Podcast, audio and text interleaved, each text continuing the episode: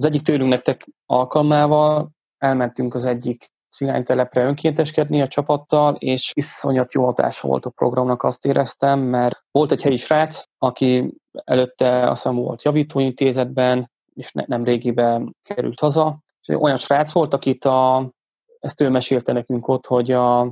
az ottani közösségi házba, vagy amit ott működtettek, vagy oda nem engedték be. Azt mondta, hogy igazából ő sem tudja, hogy miért, csak amikor megy, akkor így, akkor így nem engedik be folyton elküldték. És akkor ő volt az, az a egyik helyi ember, aki minden egyes nap odajött, segített mindenben, száz százalékig megbízható volt, mindenben támogatott minket, ami, amiben tudott, és egy nagyon szerethető, egy nagyon jó fej, egy tök értelmes ember volt. Amikor ezt mesélte, akkor, akkor neki nem volt munkája,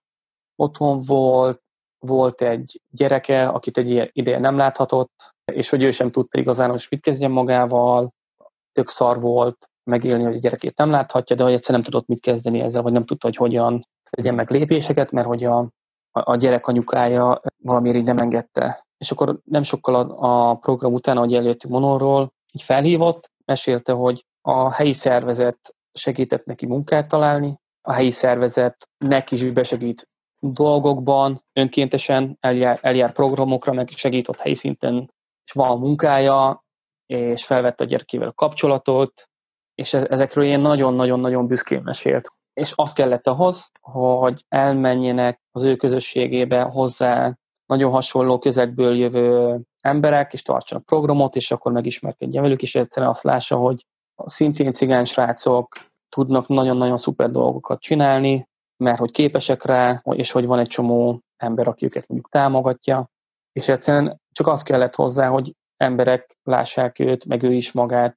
más szituációkban, ami, amire eddig nem volt lehetősége. Ez is egy ilyen nagyon, egy olyan erős élmény, ami aztán ilyen megtartotta tőlünk nektekben, és válasz arra is, vagy ami nekem egy ilyen erős reményem, hogy ez a megértés meg a nyitottság afelé, hogy adjunk lehetőséget embereknek arra, hogy megmutassák azt, hogy, hogy mi van mögöttük, hogy próbáljuk megérteni őket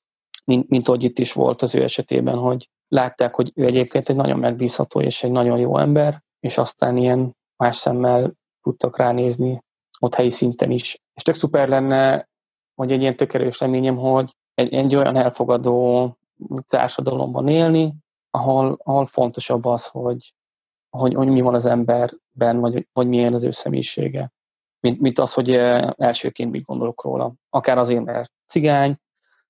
vagy azért, mert van valami ilyen hátrányos helyzete, vagy valahogy ilyen tök jó lenne e-, előbb megérteni embereket, meg e, az ő körülményeit, mint sem mondjuk ítéletet hozni, e, vagy ítélkezni, vagy ha valaki azt látja egy gyereken, hogy ő rossz, és ferekszik, és kötekszik, és, és bántja a társait, ahelyett, hogy azt feltételezzük róla, hogy ő mennyire rossz, és, és nem szeretjük, és utáljuk, és, és vidd innen, tök jó lenne mögé látni, hogy, hogy mi van mögötte, mert egy olyan gyerekről beszélünk, aki egy cigánytelepen nőtt fel, akit bántalmaztak a szülei, bántalmaztak a tesói, meg mindenki bántalmazza maga körül, akkor tőle senki ne várja el, hogy ő majd simogatni és ölelgetni fog másokat. És tök jó lenne, hogyha, és ezek most ilyen nagy álmok, hogy ez ilyen, ilyen legjobb remények,